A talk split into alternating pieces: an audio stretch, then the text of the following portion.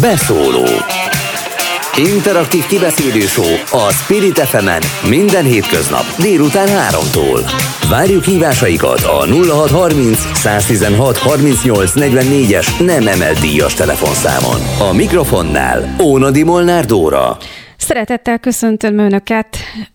A mai nap is kapkodjuk a fejünket, ahogy mostanában elég gyakran annyi minden történik, és annyi minden határozza meg a mindennapjainkat. Most éppen ugye a megfigyelési botrány az, ami borzolja a kedélyeket. De azért más is van például egy nagyon durva infláció. Az énpénzem.hu portál mai beszámolója szerint horrorisztikusak a zöldség és gyümölcsárak a piacon. Két év alatt mintegy hatszorosára nőtt az őszi barackára, számolta ki a portál, és azt is kiszámolta, hogy az idei nyáron a zöldségek 17%-kal kerülnek többe a tavainál, és ez csak az átlag. Ilyen körülmények között a kisnyugdíjasok, illetve azok a családok, ahol alacsony a jövedelem, lehetetlen zöldséget, gyümölcsöt beszerezni, illetve egészségesen táplálkozni.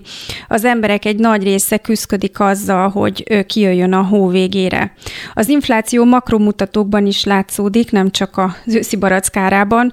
Júniusban új 8 fél éves csúcsra emelkedett 5,3%-ra az infláció. A KSH beszámolója szerint egy év alatt az élelmiszerek ára 3,2, az étolajé 26, a margariné 8, és még sorolhatnám mennyi minden emelkedett. Talán kiemelem a, a benzint és a gázolajat, amely 24%-kal drágult, és drágultak a húsok, a sertéshús, a baromfi, mindenféle péksütemény, lisztvaj és egyebek. Az Eurostat szerint egyébként ez a 5,3%-os inflációs érték az Európai Unió legmagasabb inflációja, jelentősen meghaladja a második helyezett Lengyelországét, ahol 4 4,1% ez az érték. Ez egyébként alátámasztja azt, amiről majd most nem sokára beszélni fogunk, hogy miért is kellett a jegybanknak lépnie és kamatot emelnie. Erről és az infláció okairól, hatásairól, lehetséges kezelési módjairól fogunk ma az első órában beszélgetni vendégemmel, Bodnár Zoltán, jogászbankáról, a Magyar Nemzeti Bank korábbi elnökével. Szeretettel köszöntöm stúdióban, és annyit jeleznék a hallgatóknak, hogy persze, amit még itt az elején jeleztem, hogy borzolja a kedélyeket ez a megfigyelési botrány, emellett se fogunk szó nélkül elmenni, a második órában fogunk erről is beszélni. De akkor most vissza az inflációhoz. Miért ennyire magas Magyarországon? Tehát miért az Unióban miért ugrik ennyire ki a mi inflációs adatunk? A fontos szempont, amire utal, ugye az látható, hogy az infláció a világgazdaságban mindenfelé tetten érhető és jelen van, de éppen az Eurostat önáltal is idézett számaiból kitűnik az, hogy a magyar infláció az legalábbis európai kontextusban kiugróan magas. Ugye a, a júniusi számokat illetően az euró övezet országainak átlagos inflációja az 1,9 százalék, magának az Európai Uniónak, tehát a 27 országnak az átlagos inflációja az 2,2 százalék, és ehhez képest a magyar inflációs adat az 5,3 százalék. Tehát mondjuk az euróövezethez képest közel háromszor olyan magas az infláció Magyarországon, mint az euróövezet országaiban átlagosan. Ebből az a következtetés egyértelműen levonható, hogy nem egyszerűen a világgazdaságban általában tapasztalható hatásokról van szó, hanem ezt az inflációt, ezt a kiugró magas inflációt belgazdasági, a magyar gazdaságban rejlő okok adják.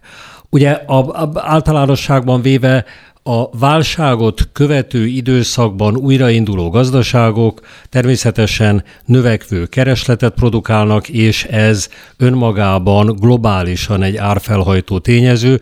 Ráadásul néhány speciális területen, nyersanyagok területén például, vagy a logisztikai, szállítmányozási iparágakban ott rendkívüli mértékű áremelkedés következett be. Ugye ennek a, a legérzékletesebb példája a tengeri áruszállítás, a konténerekben történő szállításban bekövetkezett. Az elmúlt két évben közel négyszeresére emelkedett árszint, illetve áremelkedés ezek a hatások, tehát azok, amik általában a világgazdaságban megmutatkozó kereslet növekedést és ehhez képest a korlátozott, vagy csak lassan felzárkózó kínálat, kínálatot jelentik, vagy ebből adódnak, ezek minden országban érvényesek, az Európai Unió országaiban is érvényesek, nem csak Magyarországon. Következésképpen, ha ugyan ezen nemzetközi hatások mellett az eurozóna átlag inflációja az 1,9 míg a miénk 5,3% az okokat a jelentős differenciában belföldön kell keresnünk, és számos ilyen ok lehetséges. Az, hogy az eurózónán kívül vagyunk, az eleve egy hátrány ebből a szempontból? Ez egy abszolút hátrány, a, a, a, és egészen direkt módon hátrány, hiszen ennek a belföldi áremelkedésnek az egyik összetevő tényezője az a nemzeti valutavásárló erejének jelentős csökkenése, Romlása. magyarul a forint gyengülése, leértékelődése. Emlékeztetnék arra, hogy 2020 januárjában az euró árfolyam az kb. 330 forintnál tartott, ehhez képest tavaly voltak időszakok, amikor egészen 370 forintig elment, most megint lényegében 360 körüli szinten vagyunk. Azért ez egy, egy meglehetősen jelentős gyengülés, Ugye a tavalyi évben a január és a tavaly nyár közepe között hát egy kb. 10%-os leértékelődésről beszélünk, ami drámaian nagy ilyen rövid időhorizonton tekintve, és ha visszautalunk egy kicsit a korábbi időszakra, mondjuk a, a 2010-es kormányváltás idejére, amikor áprilisban 265 forint volt az euró, és ehhez képest tíz évvel később vagyunk egy 100 forinttal drágább eurónál és ennyivel gyengébb forinttal, ami hát 40 valahány százalék körüli leértékelődést eredményez ez alatt a tíz éves időszak alatt. Ez rendkívül nagy, ez, ez nagyon sok. Ez jó, hogy fölidézte ezt az időszakot. Rögtön, ahogy átvették a kormánykereket, emlékszem rá, hogy volt egy Szijjártó Péterféle sajtótájékoztató, és, és Kósa Lajos, igen, akik a államcsődöt vizionalizáltak, és abba a percbe beszakadt a forint, és azt hiszem, hogy ezről a 265 körüli összegről felszaladt. Először 280 valahányra, és aztán igen, közel igen, és akkor mindenféle városi legendák igen. kezdtek elindulni azzal kapcsolatban, hogy vajon en, en mögött mi van, hogy spekulálnak-e a forintra, és hogy mi történik a háttérben, de minden esetre azért hoztam, vagy idéztem föl ezt a történetet, mert tényleg érezhető volt onnantól kezdve, hogy mintha szándékosan játszanának a forint gyengülésére, és arra, hogy mindig gyengén tartsák a forintot. Ez ha, miért? Ha, ha, már, ha már ezt fölemlítette, érdemes elgondolkodni, ezen nehéz eldönteni, hogy ez valójában egy árfolyam spekuláció volt-e a benfentes információkkal rendelkezők részéről. Kíváncsian megnézném, ha tehetném, de hát persze nem tehetem, hogy kiknek, mely befektetőknek volt pozíciójuk, úgynevezett short pozíciójuk, ami ugye a forint gyengülésére e, számít ebben az időszakban. Ez az egyik lehetőség, a másik lehetőség pedig a tökéletes politikai dilettantizmus. Egy kétharmaddal megnyert választás után egy kicsit is felelősséget érző e, kormánypárti politikus az nem áll ki azzal, hogy tele kiabálja a világot arról, hogy Magyarország sokkal rosszabb helyzetben van, mint az a Görögország, amely azokban a napokban valóban a, az államcsőd bejelentése előtt volt másodpercekkel, miközben a magyar gazdaság akkori állapota és a görög az egész egyszerűen nem is volt összehasonlítható. Szó, szó nem volt semmiféle államcsőd helyzetről, nagyon konszolidált és tartalékkal fölszerelt költségvetést hagyott hátra a bajnai kormány, ideértve azt is, hogy az IMF-től és az Európai Uniótól a, a válság idején fölvett pénznek a, a legalább kétharmada az változatlanul rendelkezésre állt és tartalékolva volt. Szóval egyáltalán semmilyen kontextusban nem volt csődközeli állapot, de ha az lett volna egyébként felelős kormánypárti politikus, akkor is arról beszél, hogy megnyugtatja a piacokat, és azt mondja, hogy nincsen itt kérem semmi baj, stabil a gazdaság, túl vagyunk a válságon, most jövünk mi, az új kormány, olyan gazdaságpolitikát fogunk folytatni, amelyik felvirágoztatja az országot, hiszen ez a nemzeti érdek, de semmiképpen nem nemzeti érdek az, hogy a nemzeti valutát gyengítsék. Van egy másik érdekes összefüggés, ha már a, a forint gyengén tartásáról beszélünk, amiben azért ugye a monetáris politikának van jelentősége. A Magyar Nemzeti Bank jó ideje, már Matolcsi előtti időben is, ugye az inflációs célkövető monetáris politikai rendszert alkalmazza. Ugye az a közmegegyezés ebben, ezt azt hiszem először talán Új-Zélandon alkalmazták a 90-es évek elején, az a közmegegyezés, hogy egy két, két és fél, három százalék körüli infláció az, ami egészséges egy gazdaságnak, az nem jó, hogyha defláció van, és az nem jó, hogyha az árak nem változnak, a, a, a, a szolgáltatók, a, a gazdasági szereplők, a fogyasztók várakozásai szempontjából ez nem előnyös. A, egy, egy kiegyensúlyozott, kiegyensúlyozott gazdasági növekedést segít egy viszonylag szolid, konszolidált infláció, és ezt árstabilitásnak nevezzük, ezt a 2% körüli mértéket. Általában a világban ez az, ami elfogadott. Az Európai Központi Bank is 2%-ot, pontosabban alulról 2%-ot közelítő mértéket tart árstabilitásnak, ezt most éppen felemelték kereken 2%-ra. A Magyar Nemzeti Bank pedig 3%-ot jelöl meg árstabilitási célként azzal, hogy van egy 2 és 4 százalék közötti úgynevezett tolerancia sáv, ha tehát az infláció ebben a sávban mozog, akár nagyobb, mint 3 százalék, vagy kisebb, mint 3 százalék, az még elfogadható kilengésnek tekinthető, és könnyen visszahozható a 3 százalékos célértékhez. Szóval ez, ez ugye a monetáris politikának a, a, az alapja, és ebből az is következik, amit a Magyar Nemzeti Bank mindig hangsúlyozott, hogy neki nincs árfolyam célja. Önmagában az, hogy a forint árfolyama milyen, ez nem különösebben izgatja a Magyar Nemzeti Bankot. Az elmúlt egy esztendőben számtalanszor elmondta a, a jegybank és annak elnöke, hogy őket egyáltalán nem érdekli az árfolyam, mert, mert nincs árfolyam cél ebben a monetáris politikai rendszerben. Miközben ez nem egészen így van, hiszen az, hogy az árfolyam hogyan alakul, az hatással van a, a magára az inflációra is, ugye az import áruk árának a, a formájában, vagy annak a változásában. Hogy a Magyar Nemzeti Bank miért egy gyengülő forint melletti monetáris politikát vitt, már meglehetősen korán tulajdonképpen Matolcsi hivatalba lépését követően. Annak van egy egészen furcsa oka, a Magyar Nemzeti Bank vezetése, a Matolcsi féle vezetés, az valamilyen beteg gondolattól vezérelve szükségesnek vélte deklarálni azt, hogy az egy cél, hogy a Magyar Nemzeti Bank ne legyen veszteséges uh-huh. hogy nyereséget termeljen. Ez egy alapvető félreértése a Még központi banknak, igen. mint monetáris politikai hatóságnak.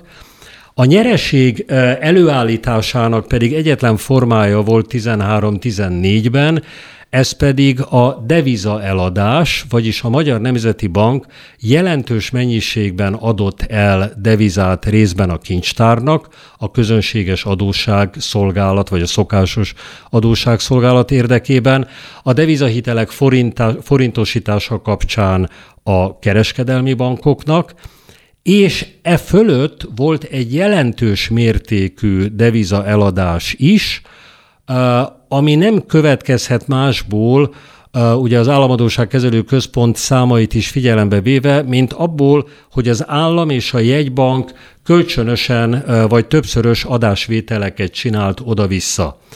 Ebben az a lényeg, hogy a Magyar Nemzeti Bank a deviza tartalékban lévő deviza eszközökre egy átlagos bekerülési árfolyamot számol, hiszen a deviza tartalékban lévő deviza különböző időpontokban kerül be a jegybankhoz, és miután a bank forintban vezeti a könyveit, ezeket a deviza elemeket mindig a vásárlás vagy a megszerzés időpontjában érvényes árfolyamon számították át forintra. Ehhez képest ha most eladja egy gyengébb forint árfolyam mellett a devizát, akkor ott neki nyeressége keletkezik, valóságos nyeressége, amit ő az eredményében kimutat, és ezek az oda-vissza adásvételek, ezek azt a célt szolgálták, hogy az MNB eladta a devizát az államnak piaci árfolyamon, majd ugyanazt a devizát visszavásárolta megint csak piaci árfolyamon, ezzel egy kicsit följebb emelkedett az átlagos bekerülési árfolyam, de hogyha ezt sokszor csinálták, egészen sokáig mehetett föl, 200 60 körüli volt valamikor ez az átlagos bekerülési árfolyam, és már évekkel ezelőtt föltornázták 303 forintra. Ebből keletkezett az MNB-nek az a nyeresége, az az amiből extra az nyeresége, amiből az alapítványokat létrehozta. Amelyben ami, elveszik a közpénz, közpénz jellege. Hát sajnálatos módon igen, miközben ezt a pénzt, hogyha osztalékként kifizette volna a magyar államnak, mint tulajdonosnak a Nemzeti Bank, akkor a stabilitási törvény, illetőleg az államháztartási törvény rendelkezései szerint ezt kizárólag adóságcsökkentésre lehetett volna fordítani. Az árfolyam nyereségből származ, árfolyam nyereségen, eh, nyereségből származó elemét a jegybanki nyereségnek Egyébként ez a, ezek az ügyletek akkor ér, nem történhetnének már meg, hogyha a csatlakozna Magyarország az eurózónához. Ez a fő Ha euróban oka? vagyunk, ha euró a nemzeti valuta, akkor a nemzeti valuta is, akkor, akkor ezt Erre a játékot, ezt a mesterséges nyereség csinálást, erre nincs mód. Szoktak még emlegetni egy okot a, a, azzal kapcsolatban, hogy miért nem foglalkozott a, a forint árfolyammal a Nemzeti Bank, hogy jó az exportnak, hogyha magas a forint euró. Én ezzel mindig bosszankodni szoktam. Ez egy olyan dogma, ami már réges-régen nem igaz. Magyarország esetében pedig kiváltképpen nem igaz.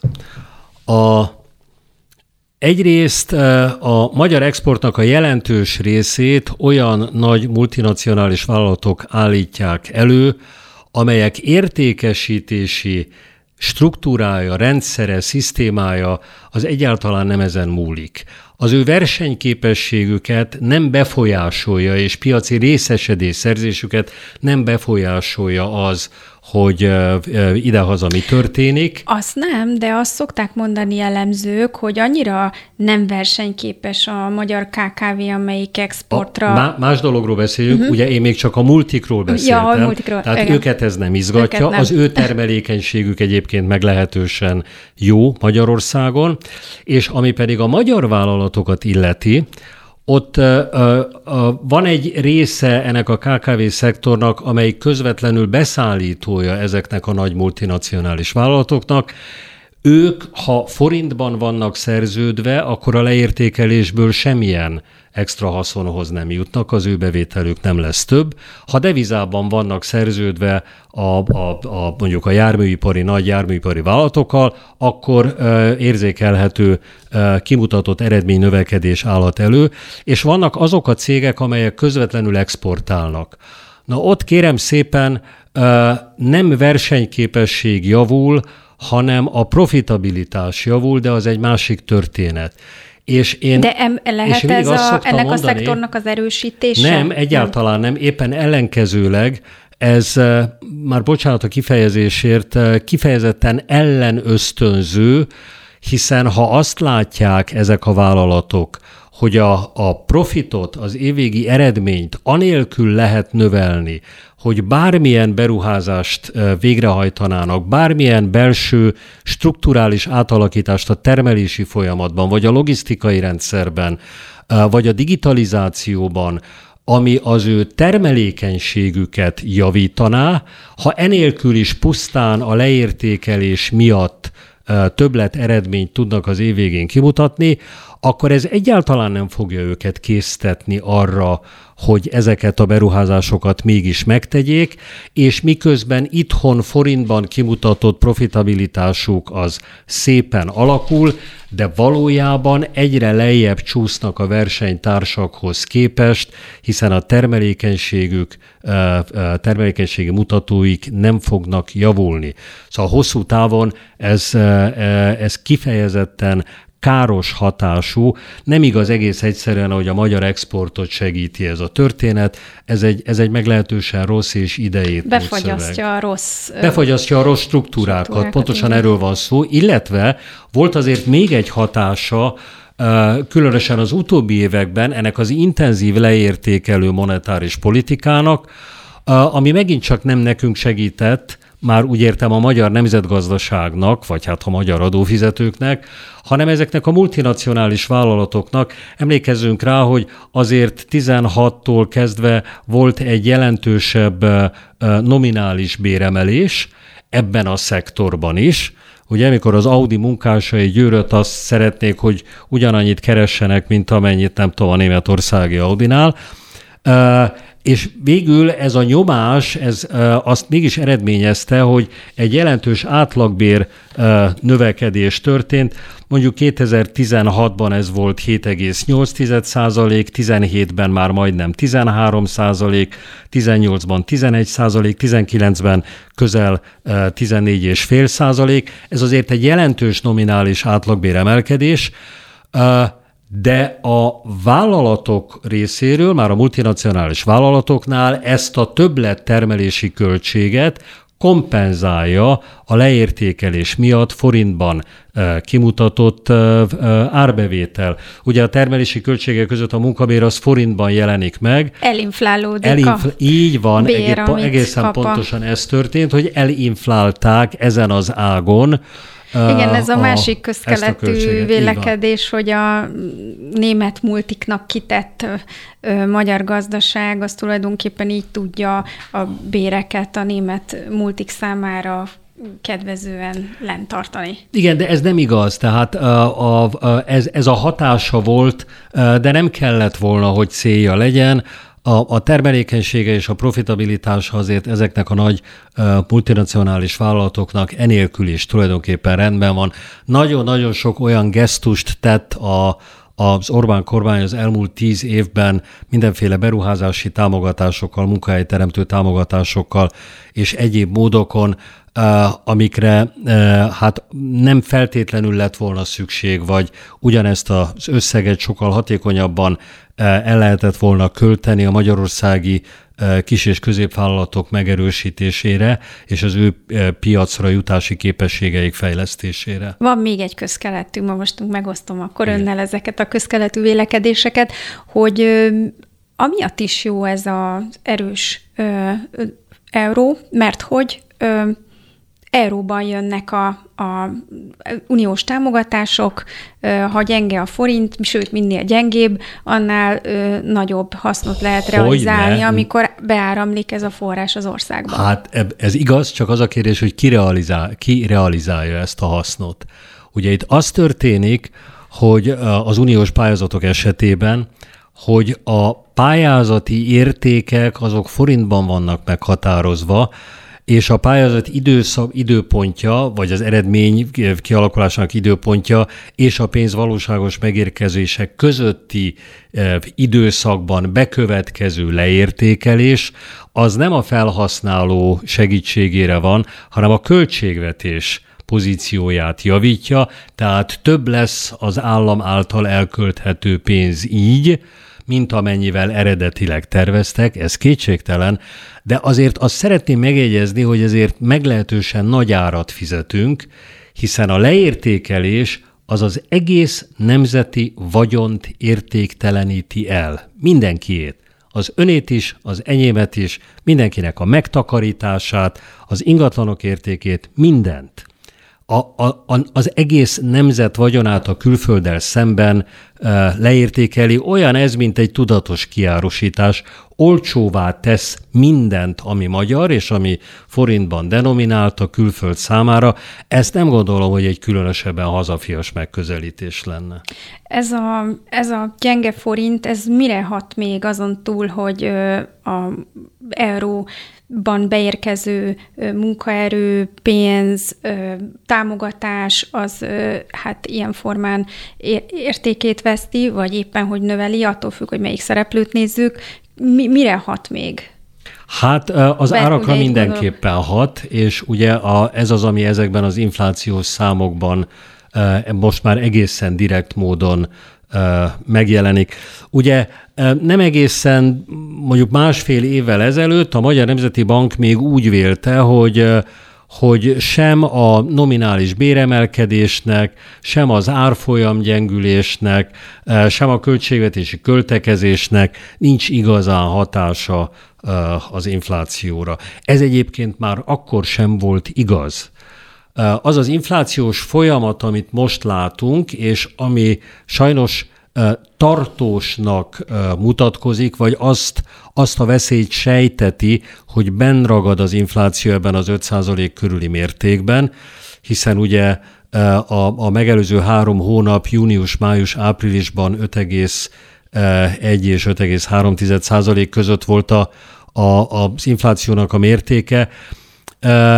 Ez ez nem egy meglepetés, hiszen már ezt megelőzően is lényegében 2016-ot követő időben az eurozóna inflációja és a magyar infláció kezdett szétnyílni, eltávolodni egymástól olyannyira, hogy a magyar inflációs adat az már 4,7% körül volt tavaly év elején, tehát 2000 20 januárjában, és ezt az inflációs mértéket vitte le a válság általános hatása mondjuk júniusra olyan 2,2%-ra, és ahogy a korlátozások feloldásra kerültek és újraindul a gazdaság, kezdődött megint, visszatért az infláció arra a pályára, amin már 2017 óta volt, és ebből okszerűen következik ez az 5,1-5,3 százalékos átlagos fogyasztói árindex változás. Most pedig egy nagyon sokakat foglalkoztató drágulásról fogunk beszélgetni, ami az elmúlt ö, ö, hetekben sokat jelent meg a sajtóban, hogy az építőanyagok ára elszállt. Szeretettel köszöntöm Vida Szabolcsot, az Új Ház Centrumnak a gazdasági igazgatóját, aki remélhetőleg itt van velünk a vonalban. Itt vagyok, jó napot kívánok, én is üdvözlöm a hallgatókat. Jó napot kívánok! Hát olvasva a cikkeket és készülve erre a beszélgetésre, hát olyan történetekbe botlottam, hogy csak na, volt egy olyan tüzépes, aki azt nyilatkozta, hogy 30 éven nem találkozott hasonló drágulással, és szinte naponta kell módosítani bizonyos építőanyagoknak az árát. Mi okozza azt? Mik azok a fő okok, amik emögött a hatalmas árobbanás mögött vannak, ha egyáltalán minden építőanyagra érvényes ez a nagy árobbanás? Igen, hát a kérdés egyébként ebbe a formába feltéve nagyon jó, hiszen azt gondolom, hogy a figyelem előterében elsősorban olyan drágulások jelennek meg, amik, amik nagyon láthatóak, nagyon erőteljesek, és valószínűleg egy tüzetelepen is nagyon könnyen észrevehetőek. Viszont ugye mi mindig egy, egy tulajdonképpen egy építkező szemével gondolkodunk, és mi úgy látjuk, hogy egy ilyen árukosárba azért számos olyan anyag is tartozik, ami lehet, hogy ebbe a mostani felhozatalban látványosan nem drágul, hanem csendben ugyanazt a pályát követi az árak tekintetében, mint a korábbi években. És valójában ez a helyzet, hogy néhány olyan anyag, ami valóban az építkezéseknek kihagyhatatlan, az, az jelentősen drágul, de hogyha egy lakásépítő szemével nézem, akkor tulajdonképpen ez a drágulás azért egy, egy szélesebb termékskálán oszlik meg, ahol mi úgy látjuk legalábbis, tehát mi tanulmányozza folyamatosan a kereskedelmi áraknak az alakulását, hogy tulajdonképpen ö, általában véve jelentős az ár emelkedés, de nem olyan mértékű, amit mondjuk egy lakásépítésbe ne lehetne beépíteni. Az a néhány anyag, ami egyébként rendkívüli mértékben drágul, az alapvetően világpiacokok miatt drágul. Talán már nem mondok újat, hogy ezek közé tartoznak például a vas és acéltermékek, a szigetelő anyagok, a faanyagok. Tulajdonképpen, ha megnézzük a nemzetközi árutőzsdéken a jegyzéseknek az alakulását, akkor azt láthatjuk, hogy ez nem egy hazai jelenség, hanem a nemzetközi piacokról gyűrűdik be hozzánk. Ennek az okát lehet látni, hogy az árutősdén miért drágulnak ezek a termékek? Én azt gondolom, hogy ennek nagyon sok köze van a, a válság utáni gazdasági kilábaláshoz, aminek vannak olyan részei, amit maga a piac diktál, tehát hogy bizonyos termékekbe vagy a kockázatok csökkentése érdekében, vagy a, a kereslet alakulása miatt hirtelen megugrik a, a, a vásárlási szándék, sőt spekuláció is van a nemzetközi piacokon, tehát hogy ezt mindenképpen figyelembe kell venni, hiszen ha valaki árdrágulásra számítanak, akkor igyekeznek ezt vagy lefedezni, vagy kihasználni. Ezekre mi szerintem Magyarországról nagyon kevéssé tudunk hatni, és igazából elszenvedői vagyunk. Úgyhogy ebből a kérdésből szerintem mi annyit tudunk kihozni, vagy a szabályozás annyit tud ezen változtatni, hogy igyekszik ezeket, ezeket nyomon követni, és megfelelő ösztönzőkkel kordában tartani, vagy kontrolleszközökkel. Ennél többre nincs lehetőségünk, főleg rövid távon, mert azt azért hozzá kell tenni, hogy ezek, ezek a folyamatok nem most indultak, tehát ugye a tavalyi év második felében már kibontakozóban voltak, és mostanára váltak nagyon világosan, nagyon láthatóvá. Mivel magyarázza, hogy mégis a versenyhivatal vizsgálati csoportot alapított az elszabadult építőanyagárak miatt, hogy ez valami politikai fogás inkább, tehát ezt a piaci folyamatokkal nem lehet magyarázni, vagy mégiscsak indokolt gyanakodni egyes kartellezési gyakorlatokra? Én szerintem, tehát egyrészt én, én politikai kérdésekben nem tudok állást foglalni, Másrészt úgy látom, hogy van egy természetes összetevője ilyenkor a piac működésnek. A gazdaság ez egy rugalmas szövet. Ebben, hogyha az egyik termék ára meglódul, akkor a helyettesítő termékeket kezdik el nagyobb mértékben keresni, és úgy tűnhet, hogy ilyenkor azok is, akik nincsenek kitéve egy ilyen világpiaci átdrágulásnak, azok is megpróbálják felfelé vinni az áraikat. Ez valójában egy helyettesítési folyamat a gazdaságban. Ugyanakkor azt azért hozzá kell tenni, hogy ez egy olyan szektor, ami most egyre növekvő és borzasztó nagy forgalmat bonyolít, és azt gondolom, hogy mindenkinek az érdeke, hogy ennek a folyamatnak a tisztasága és versenyszabályoknak való megfelelés az biztosított legyen. Tehát én egyébként nem számítok tömeges visszaélésekre ebbe a szektorba, de azt gondolom, hogy nagyon fontos, hogy egy folyamatos állami kontroll ebbe is jelen legyen. Segíteni fog-e az árak mérséklésében az, hogy a kormány kiviteli tilalmat vezetett be az építőanyagokra, bizonyos építőanyagokra?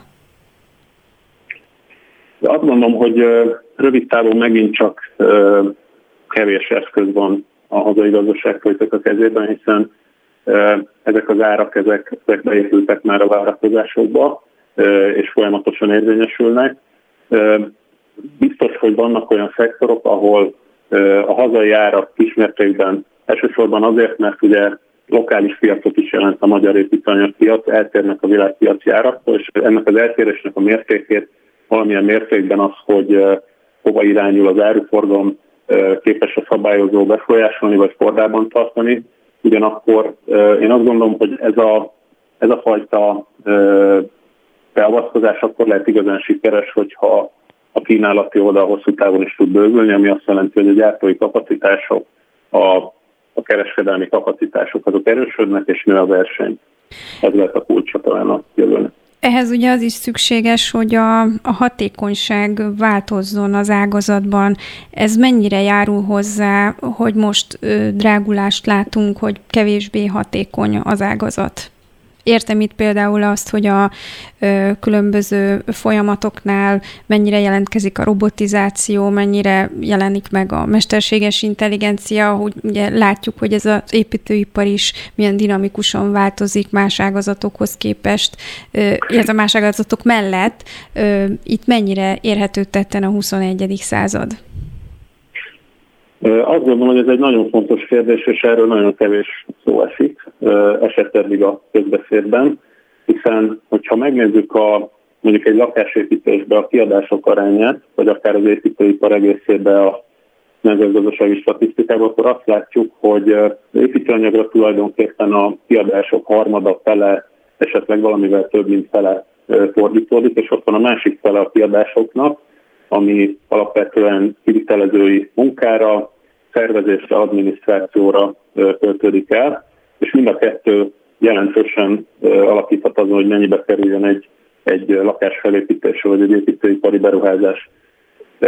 Most az építőanyagok ezzel, hogy voltak a múltban látványos változások bizonyos termékkörökben, most nagyon más figyelmet kapnak. Ugyanakkor azt gondolom, hogy valamennyire több figyelmet kellene annak is kapnia, hogy a kivitelezői munka hajlagos költsége hogy alakul, és ebből a szempontból nem csak Magyarországon, hanem az egész világon elmondhatjuk, hogy tulajdonképpen az építőipar hatékonysági változásai eléggé visszafogottak az elmúlt évtizedben, évtizedekben.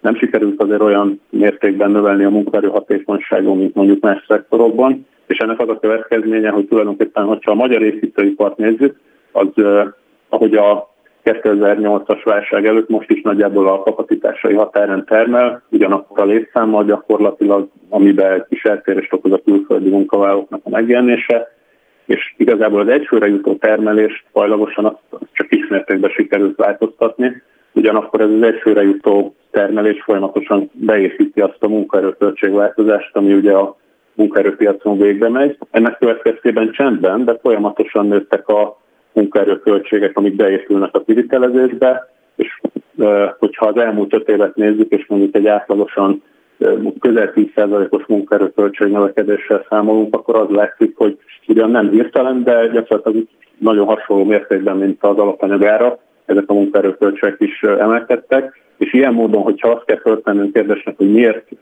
nőttek az árak mondjuk egy lakás megépítésében, akkor legalább akkor a szerepet tulajdoníthatunk a, a munkaerő és az adminisztrációs költségeknek is.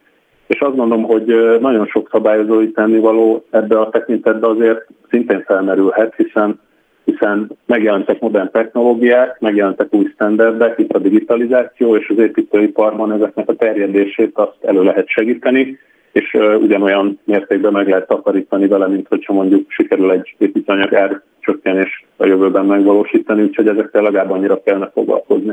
Biztos most sokakat meglepett az, amit mondott, hogy ugyan, ugyanakkor a létszámmal működik az ágazat, mert ö, sokan azt gondolják, hogy azért nem találnak jó asztalost, meg ö, jó kőművest, mert hogy ö, a Európai Unió munkaerőpiaca nyitott, úgyhogy aki jó szakember volt, az elment, és ez húzza az árakat fölfele.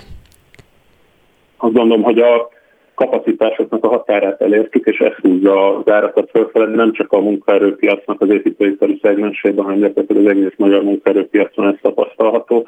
Az építőiparban ráadásul nehezen lehet pótolni a szakembereket. Az való igaz, hogy egy elvándorlás tapasztalható volt, ehhez mostanában társult egy valamilyen mértékű bevándorlás, a kettőnek nyilván a szakmai minőséget azt lehetne elemezni, hogy egymáshoz képest hogyan alakul, de ami igazán fontos az árak szempontjából az az, hogy megtöbbszörözni ezt a munkaerőállományt rövid távon nem lehet, tehát hogy amennyiben nem nő a hatékonyság, akkor beépülnek a bérköltségváltozások a mi kiadásainkba is. Akkor mindenképpen a hatékonyság növelés a kulcs. Már csak egy kérdést engedjen meg. Elképzelhető, hogy ez, ha ez a drágulás azért most tartós marad, akkor az eltünteti, el szublimálja a lakástámogatásokat? Tehát, hogy tulajdonképpen nem fognak tudni igazán élni vele az emberek, mert nem lesz értelme felvenni, annyira kilátástalan lesz még a támogatások ellenére is, hogy hitelhez jussanak és lakást tudjanak venni. Igen, hát ez egy sajnálatos jelenség, hogy pont amikor a támogatások által a lakosság bővíthetné a felújítási vagy, vagy lakásvásárlási törekvéseit, akkor sajnos ennek egy része tulajdonképpen az árak miatt elvész, vagy, vagy erre fordítódik. Én azt gondolom, hogy ezzel együtt nem, nem beszélhetünk arról, hogy ezek a támogatások ne kerülnének jó helyre, hiszen azt tudjuk, hogy az építőipari rendelés állomány alapján már egy negatív trendben voltunk a 2020-as év elején, még a járványt megelőzően is, tehát az látszott, hogy valószínűleg megtörik az építőiparnak a lendülete. Abból, hogy most a támogatások birtokában azért mégiscsak felpörgött az építőipar, és mégiscsak elindultak olyan beruházások, amik nem látszottak annak idején, hogy létrejönnek, ebből azt következik, hogy ezek a támogatások valamennyire elérték a céljukat. Az más kérdés, hogy nem olyan mértékben gyarapítják a az ingatlan vagyont a lakosság számára, mint amennyire ezt megtették volna a korábbi árak birtokában, de így is azt gondolom, hogy a lakosság azért megkapta a támogatást. Nagyon szépen köszönöm Vida Szabolcsnak, az Új Házcentrum gazdasági igazgatójának, hogy velünk volt, és mindezt elmondta nekünk. Minden jót kívánok! Köszönöm szépen, hogy meghallgattak, viszont hallásra! Bodnár Zoltántól kérdezem, hogy vajon ezek a hitelezési gyakorlatok, amik így kísérik az Orbán kormány elmúlt 11 évét, mennyire járultak hozzá, hogy pörgessék a, a keresletet, és ezáltal egyébként most éppen hozzájárulnak akár az infláció növekedéséhez is? E, igen, itt tulajdonképpen a, a, az utolsó mondat ugye az volt, hogy a 2020 előtti uh-huh. lendület az megtörni látszott már az építőiparban, ami valóban így van, de azt azért érdemes megjegyezni, hogy ez a lendület, ez egy teljesen mesterségesen generált, felfújt lendület volt, ha úgy tetszik. Ugye az Európai Uniós források fölhasználásában a döntő mértékben az állami beruházások, azok építőipari kapacitásokat kötöttek le. Ez volt az, ami ezt a növekedést alapvetően generálta az építőiparban, és valóban ugye az uniós ciklus lejártával ez, ez kezdett, hogy, hogy úgy mondjam, egy kicsit lekonyulni, és ennek az élénkítésére, meg általában a, a, abból a gazdaságpolitikai megközelítésből, hogy a gazdasági növekedést a belföldi kereslet erőltetésével, növesztésével lehet fenntartani, már általában a gazdasági növekedés ütemét, következett az, hogy az építőiparban a lakásépítés legyen az az alszektor, amelyikben ezt a növekedést generálni lehet, és ezt segítették a különböző hitelezési, támogatási és mindenféle egyéb formák. De hát ez egy, ez egy olyan intézkedés sorozat volt, aminek van egy igen kellemetlen mellékhatása, mert ez volt az a folyamat, ami jelentős mértékben felgyorsította, ha csak nem elindította az ingatlan áraknak az egészen elképesztő emelkedését, az, hogy az utóbbi években lényegében megduplázódtak a, a, a, a lakásárak Budapesten, aminek az a nagyon kellemetlen következménye van, hogy hiába van különböző formában jelentős mértékű támogatás, ami mondjuk például a fiatalok számára a lakásépítés vagy vásárlás segíteni, ezt a támogatási mennyiséget egész egyszerűen felemészti az az írtózatos áremelkedés, ami a lakás árakban bekövetkezett, visszájára őt tulajdonképpen ez a mesterségesen generált kereslet, és az eredeti szándéktól eltéríti ezeket a folyamatokat. Szóval ez, ez mérsékelten pozitívnak tekinthető ez a dolog. Általában véve azért azt lehet mégiscsak mondani, hogy persze vannak itt világpiaci hatások, de önmagában az, hogy 2020-ban is és az idén is az az alapvető gazdaságpolitikai stratégia, hogy az állami beruházások építőipari beruházásként jelennek meg, és támasztanak keresletet a piacon, és mellé még a lakásállomány növelésével, a különböző kedvezményes hitelekkel, a lakások iránti kereslet növelésével megint csak az építőipari kapacitásokat kötik le, ez önmagában, ez egy belső ok, nem világgazdasági hatás megint csak, ami az építő anyag árakat jelentős mértékben megnöveli, nem csak az importált, hanem a belföldön előállítottat is. Ez egy kereslet-kínálati kérdés, egy mesterségesen generált kereslet, egy hozzá nem illeszkedő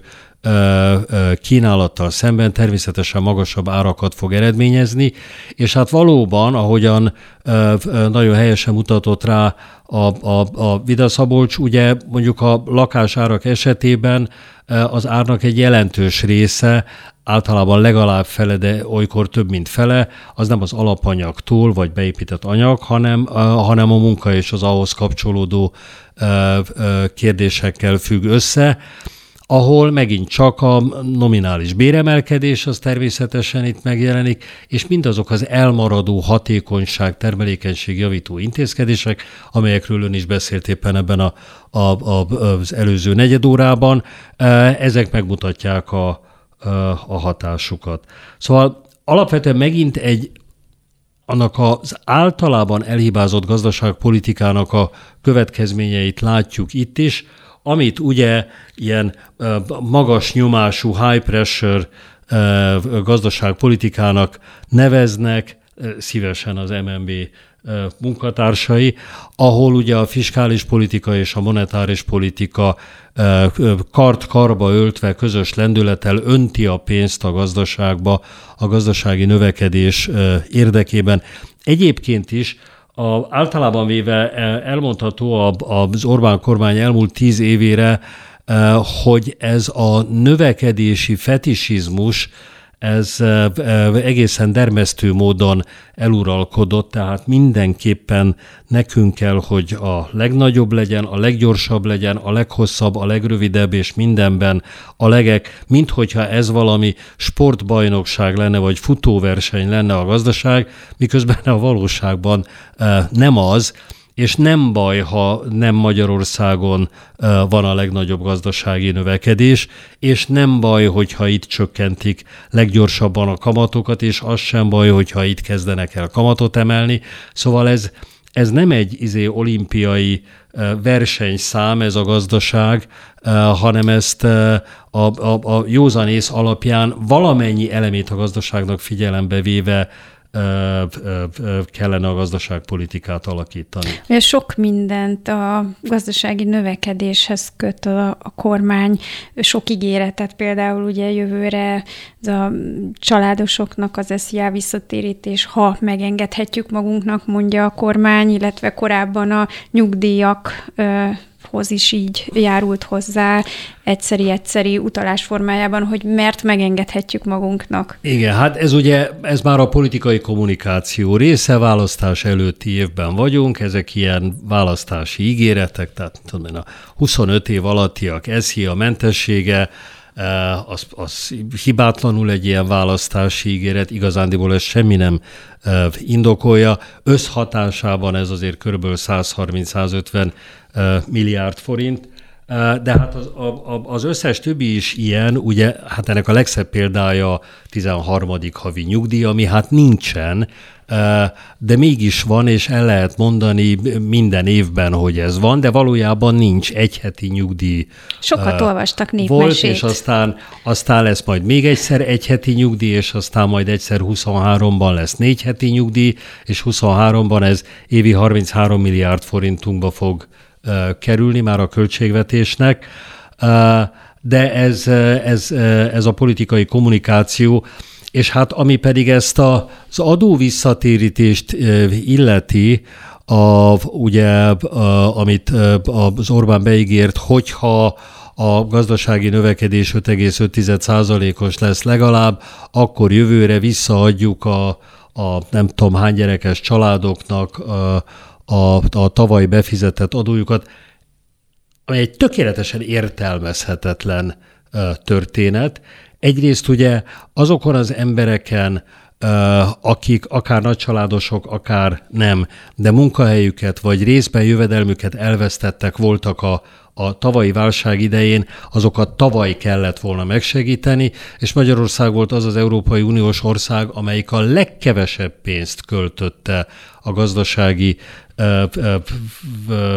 rehabilitációs kiadások között a munkahelyek megőrzésére, vagy a munkanélkül maradottak ugye ez is lehetne egy keresletnövelő Hát ugye annak téta. idején ezt nagyon sok kritika érte, én magam is sokszor elmondtam, hogy a munkanélküli segély összegének megemelése, vagy a, a, a járvány miatt állásokat veszítetteknél az álláskeresési támogatás időszakának meghosszabbítása, ezek olyan pénzek, amiket egészen biztos, hogy a, a, a célzott ö, ö, ö, polgárok fogyasztásra még hozzá, alapvető fogyasztásra fognak elkölteni, ebből ők nem fognak tartalékolni, ebből nem lesz bankszámla, el fognak menni a közértbe, meg fogják menni, meg fogják vásárolni, keresletet fognak generálni más kis és közepes vállalkozások számára, a péknek, a hentesnek, a zöldségesnek, a nem tudom én kinek, és ezzel azt segítik, hogy ott legyen munka, ott legyen árbevétel, megmaradjon munkahely, tehát van egy ilyen multiplikátor hatása ennek az egésznek, de ezt egyáltalán nem alkalmazta ezt az eszközt a kormány. A luxus szálloda bővítésre sok-sok-sok milliárd forintot elköltött De közben a... ez egy érdekes kérdés, hogy miért, mert közben meg a keresletnövek növelése az egy fontos De ez nem, eb, eb, Ebben neki. a kontextusban nem érdekelte a kormány. Tehát a szociális megfontolásai ennek a kormánynak nincsenek, Tehát, és nem is voltak az elmúlt tíz évben sem. A Egyébként ennek van ösztönző hatása, eszközök, hogy valaki nem ugye? három, tehát van annak ösztönző hatása, hogyha ö, rövid ideig kapja valaki a munkanélküli ellátást. Tehát, nem, minél... semmilyen ösztönző hatása nincs a munkahely keresésre. Ezek az emberek nem azért vannak munkanélkül, mert nem akarnak dolgozni, hanem azért, mert egész szektorok álltak le, zártak be, idegenforgalom, turizmus, vendéglátás, bezárt az étterem, kész, nincs hova menni. Nem, nem arról van szó, hogy hogy ingyen élősködni akarnak. Európában a legrövidebb idejű állástámogatás az Magyarországon van. És ez az egész ez az egész filozófiából következik. Van ugye az Orbánnak ez, a, ez az egészen idióta munka alapú társadalom koncepciója, ami nincs. Ez egy blöff, ez egy marhaság, ez egy, ez egy hülyeség, de, de ebből az következik, hogy minden támogatást, amit az állam ad, azt a munkajövedelmekhez kapcsol, alapvetően az adókedvezmények formájában, nem változott a családi pótlék 2000, nem tudom én, 9 óta, vagy Igen. 8 óta. Uh, a, hanem, hanem 30, adójóváírás van. százalékot veszített az Igen, tehát eg- de egészen rémes. Tehát pont a legrászorultabbak, a legelesettebbek azok, amelyek ebből az állami gondoskodási rendszerből kiesnek. Nem változik a, a, a minimális nyugdíj, nem is tudom, 2010 óta, vagy 10, valamilyen időszak óta. Szóval ezekkel nem foglalkozik, ez egy, ez, egy, ez egy beteg filozófia, ez egy alapvetően hibás megközelítés, azt támogatja az állam, aki dolgozik. Azzal a feltételezéssel élünk, mint hogyha az állásukat vesztettek, vagy a munkanélküliek, azok úri passzióból élnék azt az életet, amire, amire a helyzet rá kényszeríti őket, és a közmunka ezen semmilyen formában nem segít, az megint csak az ő kizsákmányolásuknak egy eszköze volt, főleg vidéken, kisközösségekben. Innen fogjuk folytatni. Arról fogunk még beszélni, hogy miért is marad kevesebb a pénztárcánkban a hó végére, milyen okok állnak e mögött a nagyon magas infláció mögött, de szóba fogjuk hozni ezt a megfigyelési botrányt is, úgyhogy tartsanak velünk, érdemes. Beszóló a Spirit FM interaktív kibeszélő sója. Szóljon hozzá ön is, mondja el véleményét. Várjuk hívásaikat a 0630 116 38 es nem emelt díjas telefonszámon. A műsorvezető Ónadi Molnár Dóra. Jó napot kívánok, remélem, hogy velem tartanak, és folytatjuk ezt a következő órát. Az inflációról beszélgettünk az előző órában, amit majd folytatni is fogunk, de aktualitásokat is napirendre tűzünk. Biztos mindannyian hallottak róla, hiszen a hírekben is most többször elmondtuk, hogy izraeli kémszoftverrel figyeltetett meg a magyar kormány újságírókat, üzletembereket, ellenzéki politikusokat. Egy Pegasus nevű programmal tették mindezt. Nem túl jó pedigréjű rendszereknek adtak el izraeliek ebből a programból, köztük egyébként a magyar kormány is vásárolt belőle, mint ahogy azt említettem, és ha jól sejtem, velünk van Gulyás József, a Országgyűlés Nemzetbiztonsági Bizottságának egykori tagja, egykori országgyűlési képviselő. Szeretettel köszöntelek, ha itt vagy. Igen, köszöntöm én is a rádió hallgatókat. Köszönöm, hogy elfogadtad a meghívást, mert annyira berobbant most ez az ügy, és szerintem sok hallgató van úgy vele, hogy nem igen érti, hogy pontosan mi történt. Talán ekkora lehallgatási botrány nem is volt az utóbbi időben, sem Magyarországon, sem máshol. Mit történik szerinted? Hogy, hogyan tud ehhez az ellenzék viszonyulni? Azt most már tudjuk, hogy a Nemzetbiztonsági Bizottság ülését hiába kezdeményezték az ellenzéki pártok, hogy ott tisztázó kérdéseiket feltehessék a kormánynak, azt a kormány nem támogatja, és ilyen formán nem lesz ez az ülés. Hogy fogunk képet kapni arról, hogy egyébként mi történik?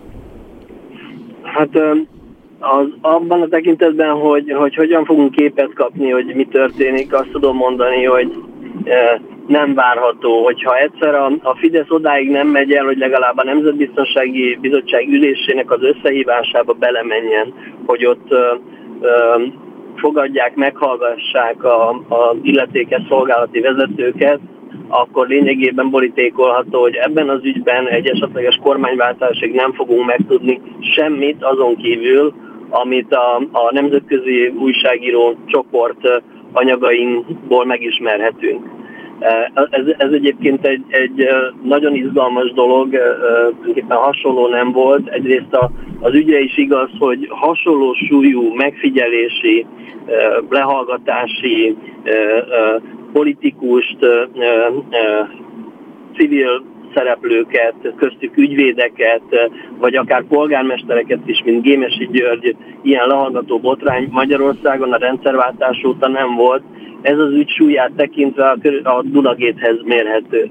Annyiban izgalmas és újszerű ez az ügy, hogy itt tulajdonképpen ahhoz, hogy egyáltalán erről tudunk beszélni, ahhoz az kellett, hogy világlapoknak az újságírói összefogtak, összedolgoztak, és tárták föl ezt egy nagyon komoly oknyomozó munkával, amiről most úgy beszélhetünk, mint Pegasus Gate vagy, vagy Game Software botrány.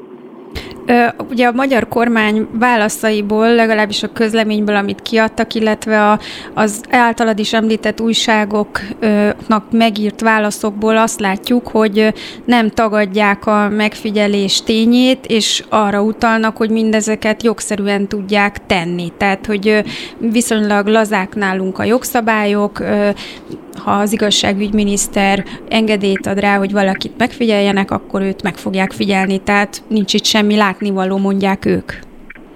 Igen, egy, egyrészt van azért össze-vissza beszéd, mert a Halász Jánosnak a bizottsági ülés összehívására irányuló kezdeményezést, azt egy ennél sokkal rosszabb szöveggel utasították vissza, tehát azt állítják, hogy az egész ügy nincs.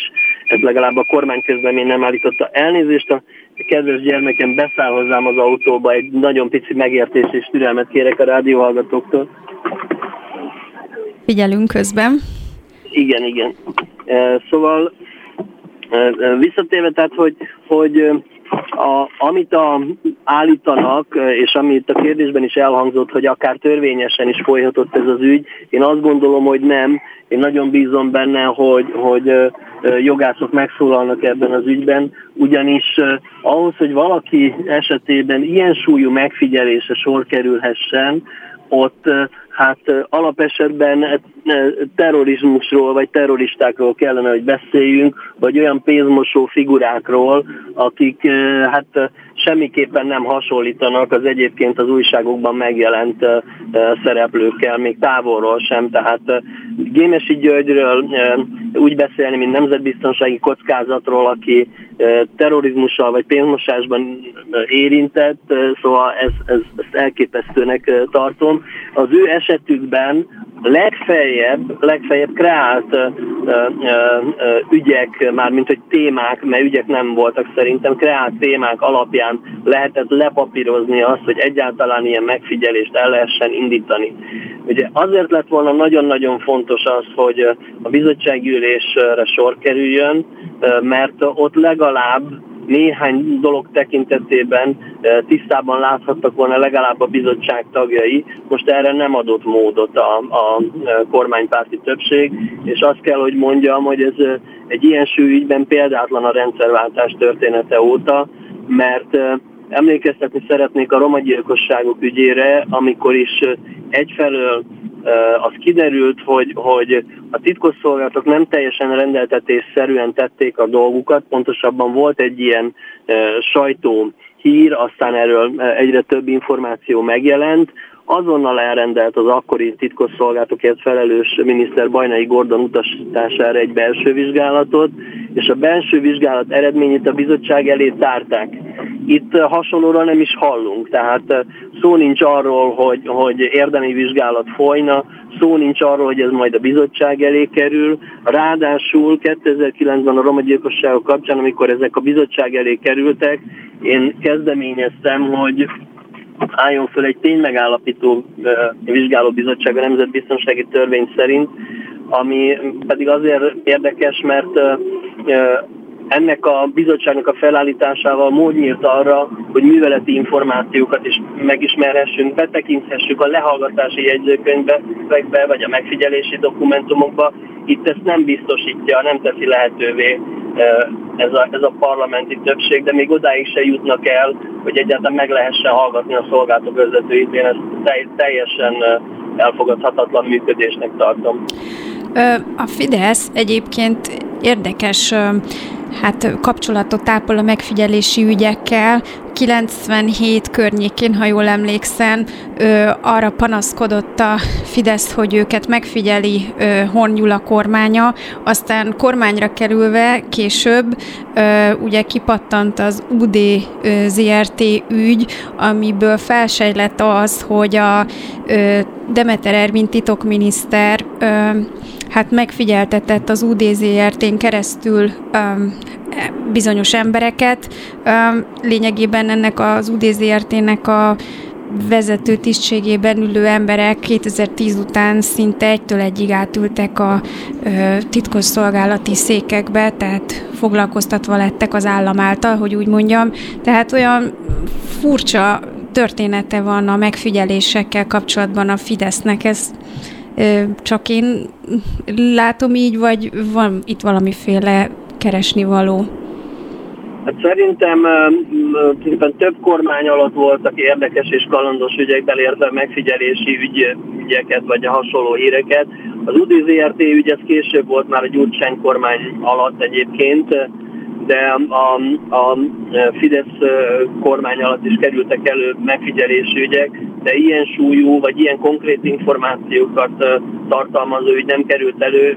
Én ugyanis ezeket az információkat, ami most a sajtóban megjelent, azért elég konkrétnak látom, és nem és azt, azt mindenképpen érdemes figyelembe venni, hogy itt nem arról van szó, hogy egy online portál összeszedegetett valamit, itt egy nemzetközi uh, újságíró csoport gyűjtötte össze ezeket az információkat, többszörösen ellenőrizte, világlapok állnak mögötte, tehát ezt úgy kezelni, ahogy akár Szijjártó Péter vagy Halász János kezeli, ez teljességgel uh, komolytalan, és bizonyos értelemben a, a, a magyar parlamentarizmus lejáratása, tehát amikor egy kormánypárti képviselő világlapok állításaira csak ilyeneket tud mondani, hogy a baloldal ármánykodása, ez szerintem nem, nem, nem használ ennek az országnak a presztisének, vagy, vagy a politikusainak a megítélésének. Ha most ott ülnél a bizottságban, milyen kérdésekkel bombáznád a kormány képviselőit?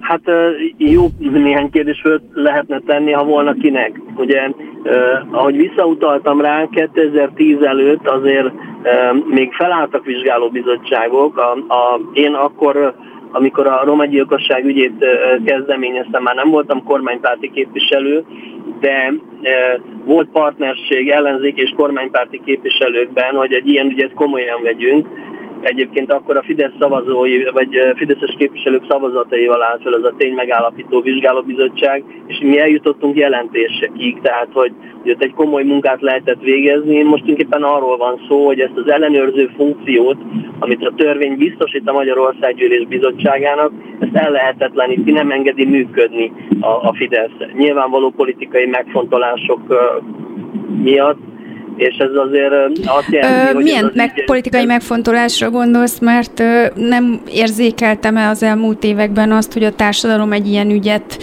főben járó bűnnek tekintene? Hát igen, nem csak, hogyha itt mondjuk feláll egy ténymegállapító vizsgálóbizottság, akkor, akkor ott a kirakatba kerül, vagy alaposan végzik a képviselők a munkájukat, ez a történet. És szerintem ez védhetetlen.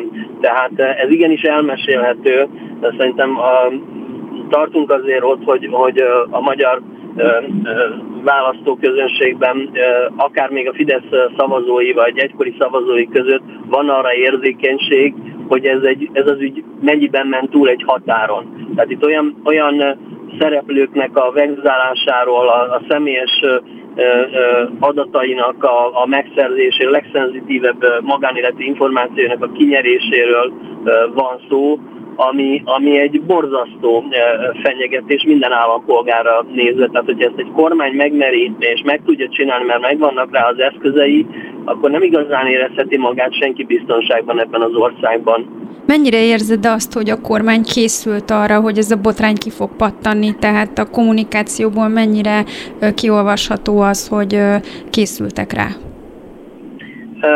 Hát szerintem erre ilyen konkrétan nem voltak felkészülve. Általában van szerintem egy készülődés, azért az látszik, hogy, hogy betáraztak egy jó pár ügyet, és készülnek arra, hogy bármi kijön, mint hogy a borkai ügyre nem volt ott, és akkor lát válaszuk. Most azt látom, hogy arra készülnek, hogy egy előzetesen össze gyűjtött, összerakott sztorit rövidesen bedobnak, mint terelő történetet ezzel a Pegasus géttel szemben. Tehát szerintem 24 órán belül lesz valami ellensztori, ami, ami a ellenzéki politikusoknak vagy a baloldalnak fájni fog. Erre, erre én azt gondolom, hogy konkrétan nem voltak felkészülve. Te, aki azért ráláttál korábban a szolgálatok működésére, mennyire tartod megalapozottnak a kormánynak azon aggodalmát, hogy itt egy szervezet szolgálatok által hát összekonstruált vagy összerakott történetről van szó. Itt ugye arról is, arra is utalok, amely már sajtóban megjelent, hogy az egyik nagy nyugati lapnak küldött kormányzati választ, a magyar kormány által küldött válaszban, hát utaltak arra, hogy itt titkos szolgálatok összedolgoznak ebben a történetben. Igen, hát elnézést kérek, de Simicska Lajos fia az biztos, hogy nem állt a, a mondjuk az amerikai hírszerzésnek a, a fókuszában. Tehát itt olyan szereplők vannak, akik egyébként egy normális nyugat-európai titkosszolgáltának az érdeklődésébe vagy érdeklődés körében nem tartozó személyek. Igen, itt soroljuk is talán föl, hogy a hallgatók képbe legyenek. Simicska Lajosról van szó, jó néhány tényfeltáró újságíróról van szó, akik a Direkt 36-nál dolgoznak, ugye Szabó András és Panyi Szabolcs, akik ezt a cikket is jegyzik, amelyben feltárják ezt a megfigyelési botrányt. Szóba kerül a megfigyelő, megfigyeltek között Varga Zoltán, a Centrál Média csoportnak a tulajdonosa, aki a 24.hu nevű nagy internetes hírportálnak a tulajdonosa is egyben. Szóba kerül ugye az általad már említett Gémesi György, polgármester, ellenzéki polgármester, szóba kerül Bánáti György a Magyar Ügyvédi Kamarától, szóval elég széles a, a, a paletta. Igen, és azért ne felejtsük el, hogy itt társzolgálatokat vádol meg a, a kormány, vagy egyes kormányzati szereplők, tehát a, azért a nato belül, vagy az Euróatlanti Szövetségi Rendszeren belül ilyen vádakat csak belpolitikai célral megfogalmazni, szerintem az borzasztó visszás és, és kínos. Tehát azért a magyar titkosszolgálatok vezetői időről időre egyeztetnek társzolgálatok vezetőivel, erre azért nekik választ kell adni, hogy ez miért meg hogy. Szerintem egy, egy, egyre terheltebb a, a, a magyar kormány és a, a szövetségi rendszeren belül a különböző szervezetek együttműködése egyre komolytalanabbul nézünk ki. Őszintén szólva nem irigylem a, a magyar titkosszolgálatnál dolgozó azon munkatársakat, akik teljesen törvényesen és tisztességgel teszik a dolgukat, és pár tucat szereplő, aki többletlojalitást mutat egy kormányhoz, mint amit egyébként illik, és szolgált készen végrehajt olyanokat, amelyek nyilvánvalóan alaptörvénybe ütközőek, tulajdonképpen miattuk szenved egy, egy, egy egész szakma ebben az országban. Itt elképzelhető, hogy politikailag már ugye meg pörkölődött Orbán Viktor, aki ugye a nyugati ö, világban már kicsit, ö, hát hogy mondjam, a szabadságharcában ö, küzdködik. Nem fogják őt megvédeni, vagy itt a szövetségi rendszereken belül marginalizálódik? Hát ugye a, a Fidesznek a néppárti távozását se tudták egyesek elképzelni még pár évvel ezelőtt. A marginalizálódás bizonyos értelemben már megvalósult, ugyanakkor azért ennek vannak korlátai. Tehát Magyarország Európai Uniós tagállam, és uh, amíg a tagállam része vagyunk, addig azért ennek vannak korlátai, hogy az egymással való uh, kommunikációban, együttműködésben meddig mennek el a tagállamok a másikkal szemben. Tehát azért a, a, a magyar kormány szuverenitását tiszteletben tartják. Itt van, volt egy több választás, ahol kétharmaddal nyert ez a kormány. Most ne firtassuk, bár firtathatnánk, de nem ennek az adásnak a keretei közé tartozik, hogy ezek milyen választási győzelmek voltak, de egy, szerintem az európai demokráciában ez egy alap, hogy, hogy tiszteletben tartják a választói akaratot. Ez a magyar választópolgárokon múlik, hogy ebben lesz-e változás, vagy nem jövő tavasszal. Hát illetve azon is, hogy az ellenzék hogyan tudja ö, artikulálni mindezeket a kérdéseket, hogy aztán az elégedetlenség a szavazattá váljon. Nagyon szépen köszönöm Gulyás Józsefnek, a Országgyűlés Nemzetbiztonsági Bizottságának egykori tagjának, illetve parlamenti képviselőnek, egykori parlamenti képviselőnek, hogy velünk volt, és mindezt elmondta. Köszönöm szépen. Szervusz, minden jót. Szia, szia. Hát nem tudom, sokan most azt írogatják a közösségi médiában, hogy ez most egy olyan pont, amikor egy kormánynak buknia kéne, de hát még azért itt nagyon sok összetevője van annak, hogy ez a bukás bekövetkezzen, leginkább a választói akarat, ami nem tudom, hogy egy ilyen kémbotrányba bele tud-e hát bukni a, a, a kormány, hiszen, hiszen nagyon sokan vannak még így is mögötte. Neked ez a ö, ügy, ez mennyire? Hát, ez, ez, ez egy nagy, nagyon, ez egy, ez egy egészen meg, kivételesen meg... súlyos ügy.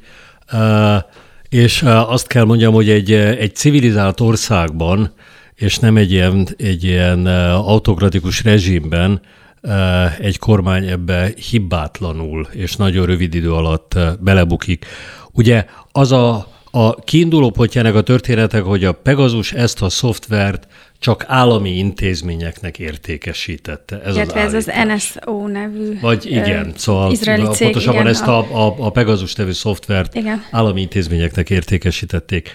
A, a Fidesz ebben a pillanatban még az abszolút tagadás fázisában van, ebből ők majd el fognak mozdulni, ha másért nem azért, mert ez Izraelben egy nagyon súlyos belpolitikai kérdésé vált, és ha máshol nem, akkor Izraelben eh, lesznek mindenféle politikai vizsgálatok, amelyek fel fogják tárni, hogy ez a cég ezt a rendszert kinek az engedélyével és hogyan értékesítette és kik számára.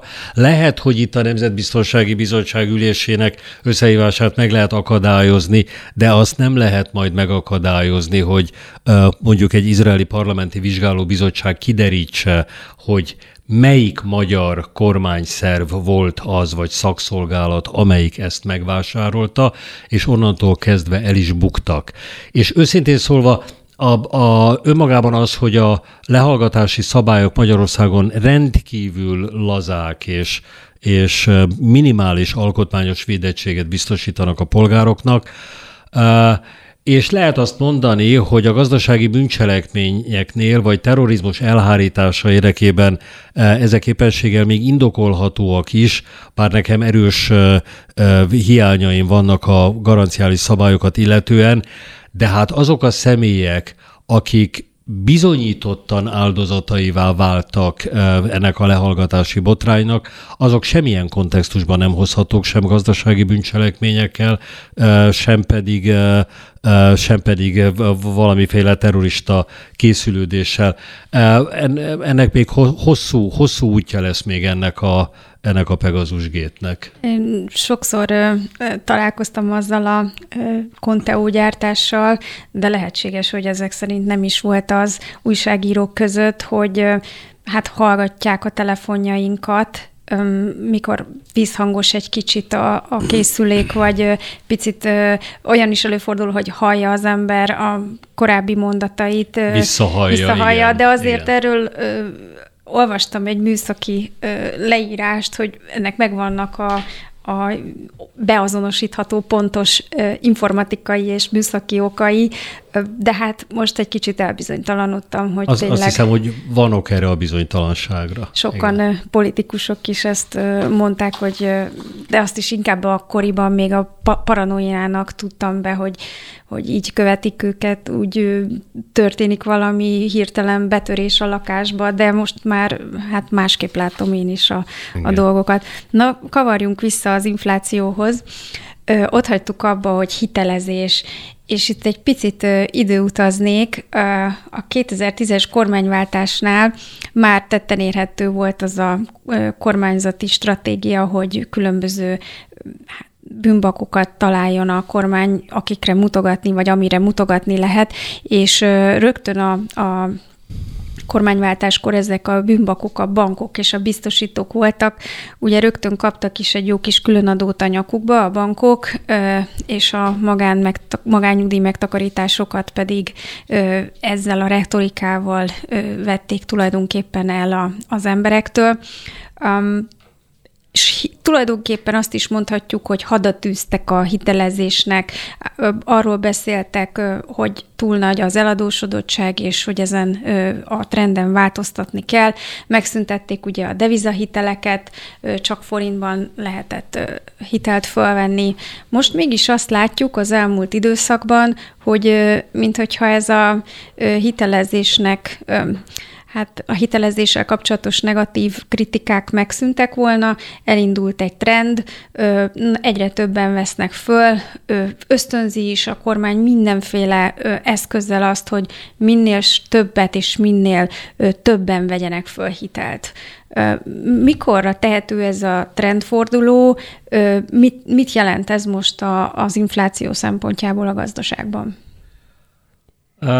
Hát a trendforduló azt hiszem arra az időre tehető, amikor azt döntötte el a kormány, hogy akkor valamiféle exportvezérelt gazdasági növekedés helyett belföldi kereslet vezérelt gazdasági növekedési pályára áll át és e, ehhez ugye az szükséges, hogy, hogy forrásokat biztosítson a gazdasági szereplők számára, tehát a vállalati hitelezés serkentése, élénkítése és a lakossági hitelezés élénkítése ezekkel a kedvezményes kamatozású hitelekkel egy egyébként is alacsony világgazdasági kamat környezetben még csak olyan nagyon sokban nem is került a, a kormánynak, illetőleg a költségvetésnek. Az, ami most történik, az majd fog, tehát a Nemzeti Banknak ez a zöld lakás hitel programja ez most egy egész ke- új 200 történet. milliárd forint, 2,5 százalékos fix kamaton 25 évre, ami ugye úgy szól, hogy a jegybank nulla kamaton adja oda a pénzt a kereskedelmi banknak, a kereskedelmi bank pedig 2,5 százalékot tehet erre rá, de hát a Magyar Nemzeti Bank forrásai azok nem nulla kamaton vannak vannak most sem, és a jövőben még inkább nem azon lesznek, ez veszteséget fog okozni hosszú távon a Magyar Nemzeti Banknak, és ezt a veszteséget az állami költségvetés, a központi költségvetés fogja majd megtéríteni 5 év múlva, 10 év Ilyet múlva, azért akármikor. Már uh, nem, ilyet még, ilyet nem, még nem a, láttunk a 9, igazán. 2001-es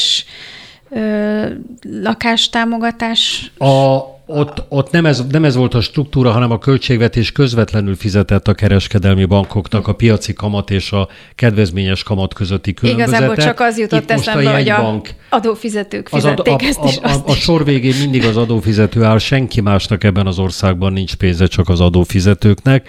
És hát tulajdonképpen ugyanez a Magyar Nemzeti Bank vállalati kötvényvásárlási programja, ami kifejezetten a NER ö, ö, oligarchák ö, beruházását beruházásait hivatott segíteni és támogatni.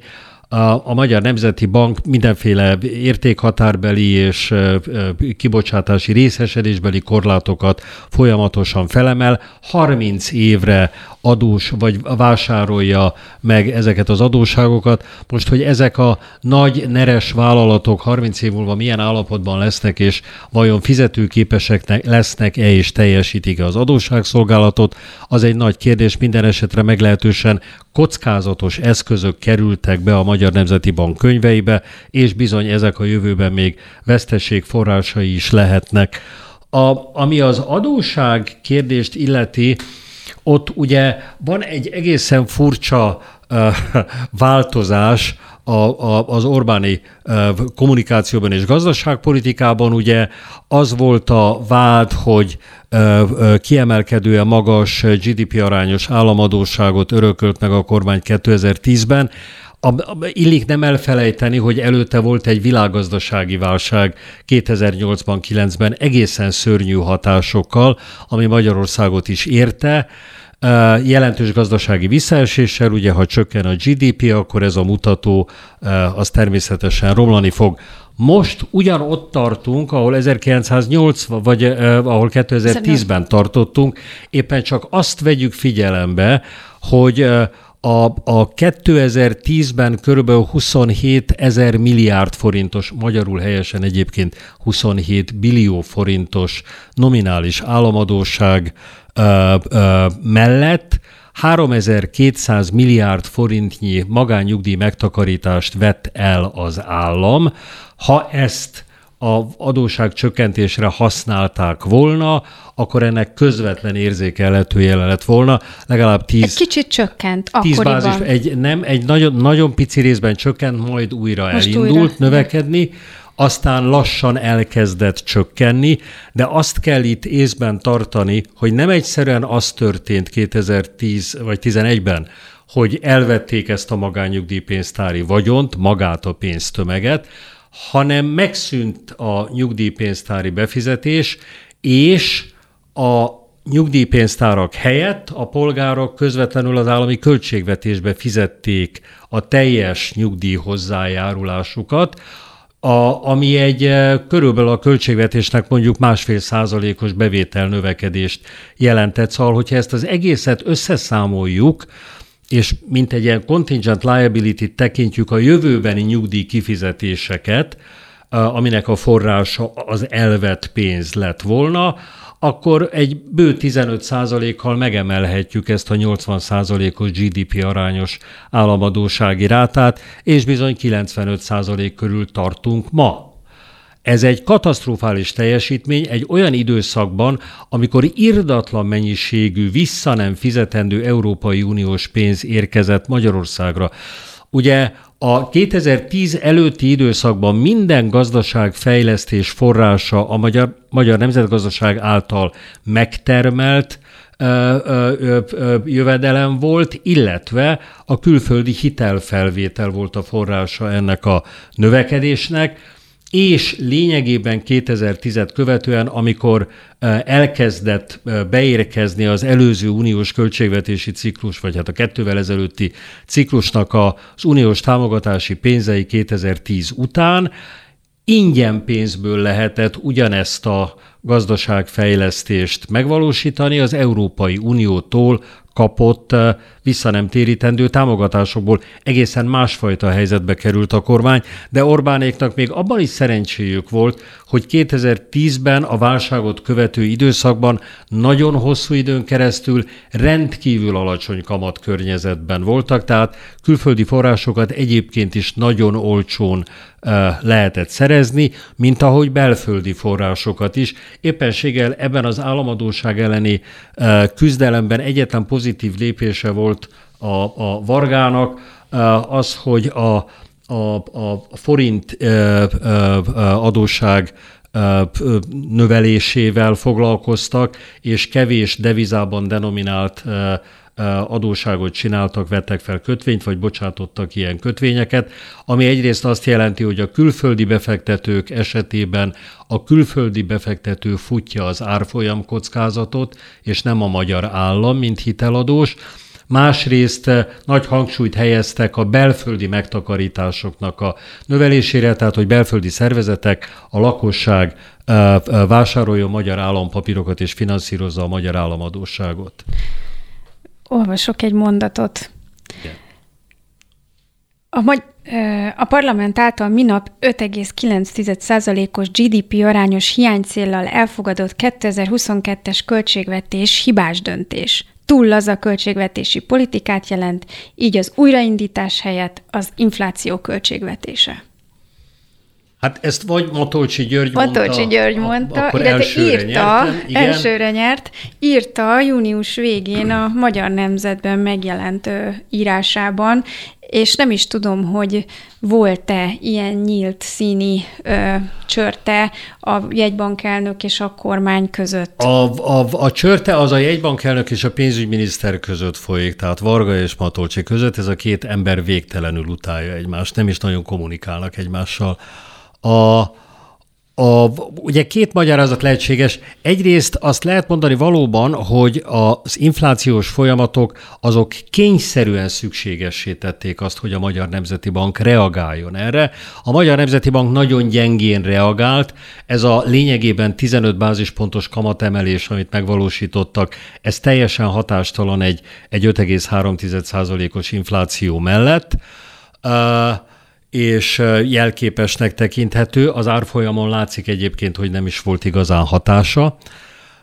De vicces a történet abból a szempontból, hogy a Matolcsi miközben azt mondja, hogy hibás a kormány költségvetése, hiszen túlköltekezik, vissza kellene fogni az állami kiadásokat, ő maga változatlanul vásárolja ugye a jegybank a magyar állampapírokat, és ezzel segíti a költségvetés kiadásainak növelését, és változatlanul folytatja a kötvényvásárlási programot, a, a lakossági hitelezés, tehát mindazt, ami költekezés és kereslet növelő, tehát inflációs hatású, ezt valójában a saját monetáris politikában a kamaton kívüli más eszközökkel ő maga is támogatja. Tehát belső ellentmondás van abban a monetáris politikában, amit maga a jegybank visz. Ö, amikor megjelent ez az írás, talán utána nem sokkal, megjelent Orbán Viktor a Magyar Nemzeti Bankban, és megtekintette az aranytartalékokat. Ennek a teátrális jelenetnek mi, mi lehetett a... Hát ennek egyetlen, ennek egyetlen, ez egy marketing akció volt, színes, szélesvásznú, zenés, táncos, azt bizonyítandó, hogy hibátlan az összhang a kormány és a jegybank elnök között, vagy legfeljebb az lehetett a, az oka, hogy miközben nézegették és tapogatták az aranyrudakat, elmondta Orbán a Matolcsinak, hogy tartózkodjék a jövőben attól, hogy nyilvános fórumon bírálja a kormány gazdaságpolitikáját, költségvetést és Igen, egyebeket. mert itt a hiteltörlesztési moratóriumot kérte számon ebben az írásában, és a költségvetési hiánycéllal sem ért Így egyet.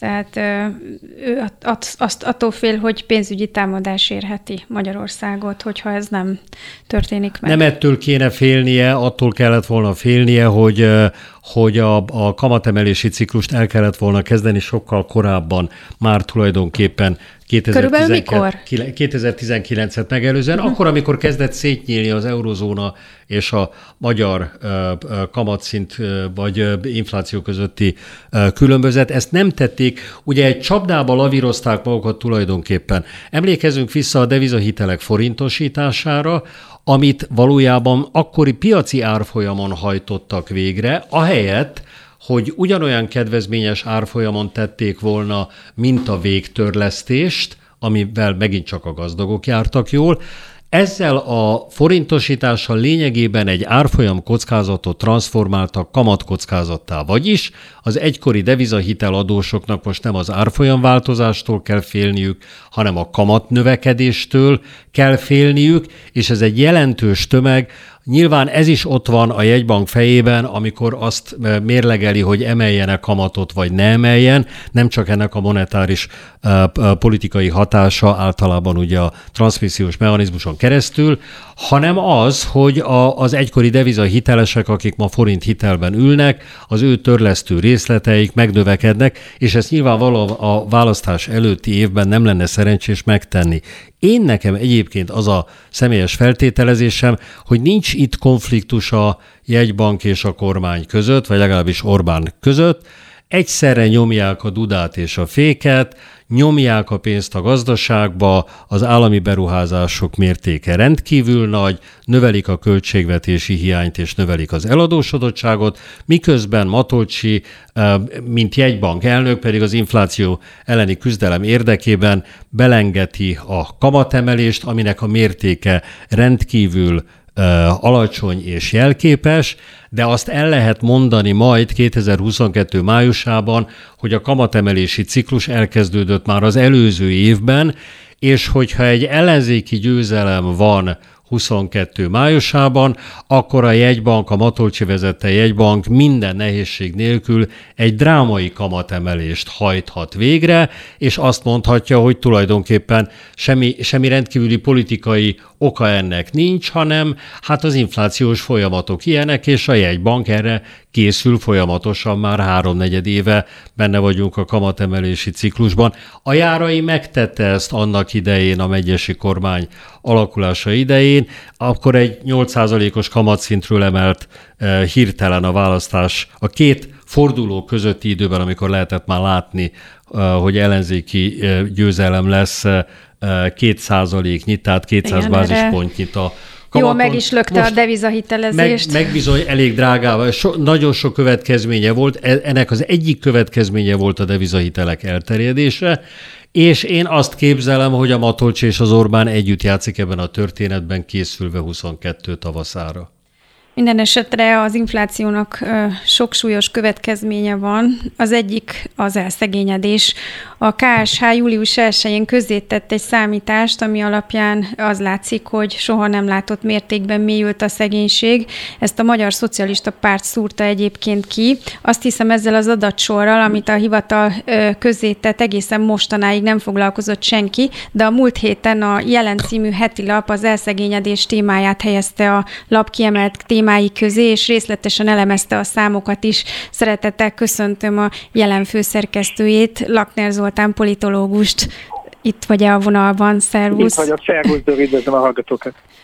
Milyen adatsorról beszélünk konkrétan, tehát ez egy milyen szegénységi mutató, mit, mit, mit jelent az, hogy relatív szegénység? Hát itt, amiről szó van, ez az úgynevezett szegénységi rész, most nem biztos, hogy érdemes lesz belebonyolódni a teljes módszertanban, de azt próbálják elképzelni a hallgatók, hogy egyrészt vannak számítások arra vonatkozóan, hogy honnantól kezdve beszélünk szegénységről, ezt nevezzük szegénységi küszöbnek, a relatív szegénység az attól relatív, hogy egy adott társadalom jövedelmi viszonyaihoz képest adnak meg a kutatók egy, egy standardizált számítási rendszerint egy küszöbértéket, akik az alatt vannak, azok számítanak, a küszöb alatt vannak, azok számítanak szegénynek, és amikor azt halljuk, hogy hány százalékos a szegénység, akkor itt erről van szó általában, jövedelmi szegénységről. A szegénységi rész pedig, amivel kapcsolatban a KSH-nak ez a ez az adatsora megjelent, ez arra utal, hogy mekkora távolságra vannak a szegénységi küszöbtől azok, akik alatta vannak. Úgy lehet ezt szebben magyarul megfogalmazni, hogy mennyire mély a szegénység. Tehát, hogy a szegénységben élők azok átlagosan a szegénységi küszöb közelében vannak-e, és csak egy kicsi kell ahhoz, hogy fölzárkózzanak, legalább a küszöbig, vagy a küszöb fölé kell őket emelni, lehessen őket emelni, vagy pedig az ő távolságuk ettől a szegénységi küszöbtől nagyon sok, nagyon, nagyon nagy, és akkor nyilván sokkal nagyobb hatókörű beavatkozásokra van szükség ahhoz, hogy a, hogy a szegénységüket meg lehessen szüntetni. És ez a KSH adat sor, ez arról szól, tulajdonképpen első ránézésre meglepő módon, hogy nagyon brutálisan nőtt 2019-re, 2010-zel összevetve ez a bizonyos szegénységi rés, tehát a szegénységi küszöb alatt lévők távolsága a szegénységi küszöbtől. Hát egy picit uh, igen? beszéljünk ezekről a számokról, hogy mit jelent ez a brutális növekedés, például a 65 év feletti nők esetében, ha jól látom, 40 százalék volt 2019-ben a 10-hez képest az emelkedés, és ami még nagyon sokkolónak tűnik itt nekem, a 18 év alatti gyerekek nek a, a, a mutatója, ami 10 év alatt megduplázódott, és most lényegében 47,6%, ami majdnem Igen. azt jelenti, hogy minden második gyerekről szó van. Ö, igen, de ugye itt azt kell megérteni, hogy ö, szóval ö, ettől még igazak azok az adatok, hogy a relatív szegénység csökkent. Itt arról van szó, hogy mennyire mély azoknak a szegénysége, akiket nem sikerült a jövedelmi uh-huh. szegénységből kiemelni. Akiket az útszélén hagytak magyarul. Pontosan erről, uh-huh. pontosan erről van szó. Tehát arról van valójában szó, hogy akiket sem a kézmunkával, sem azzal, hogy nem tudom én az adókedvezménynek a legesleg aljára való belépéssel, sem azzal, hogy hogy a munkaerőpiacon a munkaerő hiány miatt föl tudták szívni a, a valamivel nagyobb, a korábbinál nagyobb minimálbérrel a, a munkaerőpiacra őket, és hát azzal, hogyha nyilván a szülők dolgoznak, azzal a gyerekeknek a, a helyzete is javul. Szóval akiket mindezek a dolgok nem értek el, valamiért, és ott maradtak a szegénységben, azokkal tulajdonképpen semmi nem történt. Mhm. Ez ugye az újraelosztási politikák miatt ö, alakul így, vagy más tényezők is formálják ezt a dolgot? Hát most itt egy liberális gazdasági gondolkodóval beszéltél előttem, de talán még Botárról sem vitatkozna velem abban, hogy ez tényleg ez újraelosztási kérdés alapvetően. Persze sok mindent lehet csinálni azért, hogy, hogy a foglalkoztatás föl tudja szívni a legrosszabb helyzetben lévő ki, lévőket is, de használunk a szociálpolitikában egy ilyen bűvös kifejezést, úgy mondjuk, hogy képessététel, Szóval akkor, hogyha nincsen olyan iskolarendszer, amely készségszinten nem, nem hogy szakmát tud adni, de hát az írás, olvasás és a legalapvetőbb ö, érvényesülési készségeknek a megtanítását nem ö, képes mindenkihez eljuttatni. Például azért, mert szegregál az iskolarendszer, vagy egy olyan egészségügyi rendszer, amely rendkívüli módon egyenlőtlen abban a tekintetben, hogy ki juthat hozzá megfelelő időben a jó minőségű egészségügyi ellátáshoz, és nem mondom végig az összes ilyen ö, ö, nagy közszolgáltatási rendszer, tehát az alapvetően befolyásolja az életességeket. Ráadásul azok a szociális ellátások, amelyek kifejezetten arra irányulnak, hogy aki már rossz helyzetben van, az segítséget kapjon, konkrét segítséget kapjon, ezek az ellátások ö, leépültek, részben anyagi értelemben épültek le, tehát rendkívül alacsony a segélyezési küszöb, azt még lejjebb is vitték a 2010-es évek elején, úgymond ösztönzőként, tehát azt hiszem, hogy senki nem akart korábban sem 28.500 forintból élni, tehát nem kellett őket ösztönözni arról, hogy csak 22.800-ból ne akarjanak megélni. Azon kívül pedig számos szolgáltatás, például az adósságkezelési szolgáltatás lényegében megszűnt az országban, és csak mutatóban léteznek, vagy leépítették a normatív lakásfenntartási támogatást. Szóval, hogy ezen a téren a, a konkrét szociális problémákkal rendelkezőknek az ellátásában nagyon súlyos visszalépések történtek, azzal a felkiáltással, hogy hát ha munka van, minden van, mindenkit be kell vinni a munkaerőpiacra, és akkor majd mindenkinek jó lesz. Ez is csak részben igaz természetesen, mert nagyon különböző élethelyzetek vannak lehet beteg gyerek a családban, lehet beteg felnőtt a családban, és akkor a jövedelem már is nem olyan mértékben oszlik el, és az ellátások, ha alacsony mértékűek, akkor nem segítenek rajtuk sokat részben, pedig nem lehet mindenkit bevinni egy lépésben a munkaerőpiacra, mert hogy korábbi lépések kiestek, és ezekre semmilyen figyelmet nem fordít a kormány, sőt én úgy látom, hogy lényegében ideológiát csinál abból, hogy ezekre az emberekre nem figyel oda. Egyébként kikről van körülbelül szó? Mert ugye amikor meg a, arról beszélünk, ugye már a te általad említett relatív szegénységi számokról, vagy a deprivációs mutatókról, ott az látszik, hogy némi javulás mégiscsak elindult, és ezt a javulást igazolja az is, hogy különböző társadalmi rétegekben mindenhol történt javulás, van, ahol nagyon-nagyon meglódult a szekér, van, ahol csak kicsit, de pont ez az, ami részben igazolja a Fidesznek a sikerét, hogy valahova, hogy mindenhova csöpögtetett valamit, akkor, akkor kikről van szó, akik... Igen. Igen, ez nagyon jó kérdés, mert tulajdonképpen abban, hogy itt a, itt a szegénységi rés mely csoportoknál mutat ilyen kiáltó növekedés. Voltak éppen én, én, én eléggé hát hátborzongató módon látom azt, hogy itt, hogy hogy miket tanultunk, meg miket tanítottunk arról, hogy kik a szegények Magyarország. Én területi bontásra nem emlékszem, de életkori bontást ö, ö, közölnek, meg nemek szerinti bontást, és ugye hát évtizedek óta ö, súlyos probléma a gyerekszegénység, tehát az, hogy a gyerekek átlagos szegénysége az nagyobb, mint a felnőtteké, döntően azért, mert hogy a legtöbb gyerek még mindig a mindenféle kormányzati törekvéssel ö, szemben az alacsonyabb jövedelmi decilisekhez tartozó családokban születik, és mivel az egész úgymond családpolitika nem rájuk irányul, ilyen formán a gyerekeknek sokkal nagyobb esélyük van szegénységben élni. Egy ideig úgy tűnt, hogy az időskori szegénységet tulajdonképpen leküzdötte az ország, mert mert egy stabil jövedelmet jelentett. Így van, stabil jövedelmet jelentett, és ugye er is van egy szakszó, indexálják a, a nyugdíjakat. Ugyanakkor a nyugdíjak indexálásáról tudni kell, hogy ma már kizárólag a, az inflációhoz kötődik, nagy viták folynak arról, hogy az úgynevezett nyugdíjas infláció az mennyire követi ténylegesen azoknak a termékeknek a körét, amelyeket a nyugdíjasok nagyobb mértékben fogyasztanak, tehát magyarul emelkedik-e az inflációval arányosan ténylegesen a jövedelmük.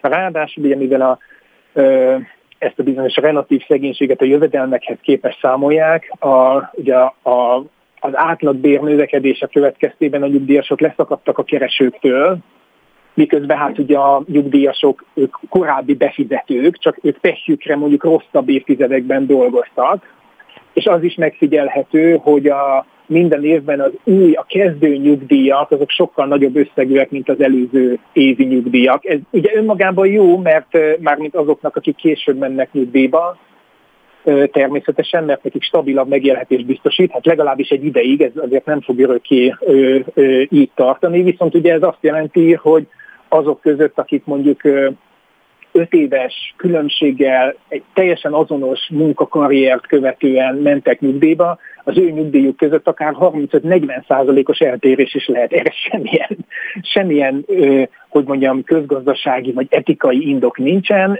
és ez olyasmi, amiben egy kormány azért, hát azt gondolom, hogy, hogy az újraelosztás eszközeivel beavatkozhat, és be is kellene avatkoznia.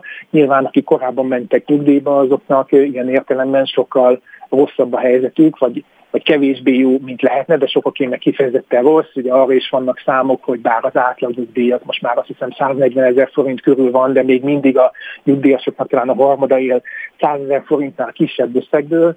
Szóval, hogy ezek, és hogy ugye olyan típusú nyugdíjemelések most is a, a 13. havi nyugdíj kapcsán ugye nincsen szó, hogy akinek alacsonyabb a nyugdíja, az kapjon egy kicsivel nagyobb összeget, és akinek magas a nyugdíja, az egy kicsit kevesebbet kapjon 13. havi nyugdíjként.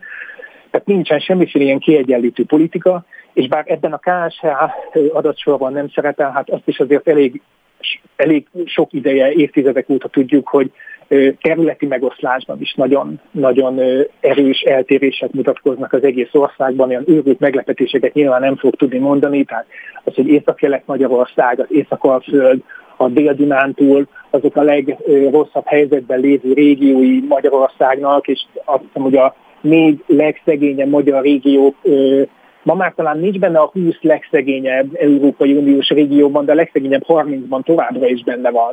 Igen, Tehát, és hogyha tippel nem kéne... Valódi felzárkózás. Ha tippel nem kéne valószínűleg, és a területeknél is lehet mérni a rést, akkor gondolom 2010 óta ez is növekedett, tehát a leszakadás és az eltávolodás a átlagtól. Hát, hát ez, valószínűleg így van, és rövidre zárva ezt az egész dolgot, szóval tényleg az benne a döbbenetes, hogy ezek évtizedek óta így vannak. Tehát a 90-es években is így volt, és az ember azt gondolná, hogy például olyasmi, hogy Európai Uniós csatlakozás, és az Európai Unióból Magyarországra érkező különféle források, amelyek között vannak kifejezetten az úgynevezett kohézió, társadalmi kohéziót szolgáló összegek, és azok éppen arra szolgálnának, hogy, hogy ezeket a hátrányokat, ezeket az oktatási rendszerben, az egészségügyi rendszerben, a területi eloszlásban fennálló elképesztően jól dokumentált hátrányokat, ezeket meg lehessen szüntetni, de hát attól nem fognak mondjuk megszűnni, hogyha a pedagógus képzés átalakítása alatt a kormány azt érti, hogy a NAT-hoz butítja majd a pedagógus képzést, és még kevesebbet fognak például a pedagógusok arról tudni, a leendő pedagógusok, én őszintén remélem, hogy az őrülterv tényleg nem fog megvalósulni, mert mondjuk nem lesz rá idő történelmi értelemben, de ha megvalósul, akkor az fog történni, hogy a a leendő pedagógusok még kevesebbet fognak arról tudni, hogy hogyan kell a különböző háttérrel rendelkező, különböző helyekről és különböző pozíciókból induló gyerekeket különböző módon tanítva ugyanahoz a kimenethez segíteni. Hogyha ezzel a tudással nem rendelkezik például az iskolarendszer, akkor ezek a hátrányok csak növekedni fognak, és ezek a számok is, amelyekről most beszélünk, rosszabbá fognak válni. Köszönöm szépen, hogy segítetted értelmezni ezt a szegénységírés kérdést, és picit most azért másképp látjuk, mert itt tényleg keveredtek a relatív szegénységi számokkal ezek a friss KSH számok. Lakner Zoltán, a jelen főszerkesztője, politológus, köszönöm, hogy velünk voltál. Köszönöm én is, minden jó. Arra gondoltam, hogy már csak másfél percünk maradt, mm. hogy egy ö, idézettel fárasztanám megint, Igen. ha már így a szegénységről beszéltünk, és a szegénységírésről. A régi mondás szerint az infláció a szegények adója. Minél kisebb jövedelemből kell valakinek megélni, annál nehezebben tud védekezni a pénzromlás ellen. Az infláció igazságtalan, leginkább a szegényeket sújtó sarc. Ez pontosan így van. Ki, kitől származik? Klasszikustól. Varga Mihály mondta mindezt 2002-ben, akkor nem a saját kormányzásuk inflációjáról beszélt éppen. Amikor erről a mélyülő szegénységről beszélünk, mennyire szerep, játszik szerepet benne az újraelosztáson kívül az, hogy egyébként egyre nagyobb az infláció? Nagy szerepet játszik benne. Kivált kép egyébként a nyugdíjas szegénységnek az alakulásában. Bármilyen is legyen a KSH alkalma, által alkalmazott nyugdíjas fogyasztói kosár, azok az alapvető élelmiszerek, zöldség, gyümölcs és így tovább, ahol a legdrámaibb áremelkedést tapasztalhattuk meg, ezek a sokkal nagyobb súlyjal esnek latba, és az a kompenzáció, amit a kormány adni szándékozik az infláció növekedése miatt az nagyon kevés és szabad szemmel nem látható, és ugye miután minden százalékosan arányosan van, megint csak a magasabb, egykor magasabb jövedelmű, magasabb nyugdíjat élvezők azok, akik bármilyen kompenzációs rendszerben jobban járnak, miközben a 2,2 millió nyugdíjas közül 1,2 millió nyugdíjas az 150 ezer forintnál kisebb összegből él, és valóban 700 ezer nyugdíjas van 100 ezer forint alatt, és hát 13 éve nem változott meg a 28.500 forintos minimum nyugdíj, ami hát egészen katasztrofális, miközben, és ez a lényeg, a költségvetésben van pénz, a költségvetésben mindig van pénz, pont arra van pénz, amit a kormány fontosnak talál, hogy legyen. Hát köszönöm szépen, ez végszónak is nagyon jó. Bodnár Zoltán, a Magyar Nemzeti Bank egykori alelnöke, nagyon szépen köszönöm, hogy elfogadta a meghívást, és erről a bonyolult kérdésről tudtunk beszélgetni. Holnap Hont András várja önöket, és a megfigyelési botrány lesz a fókuszban. Minden jót kívánok!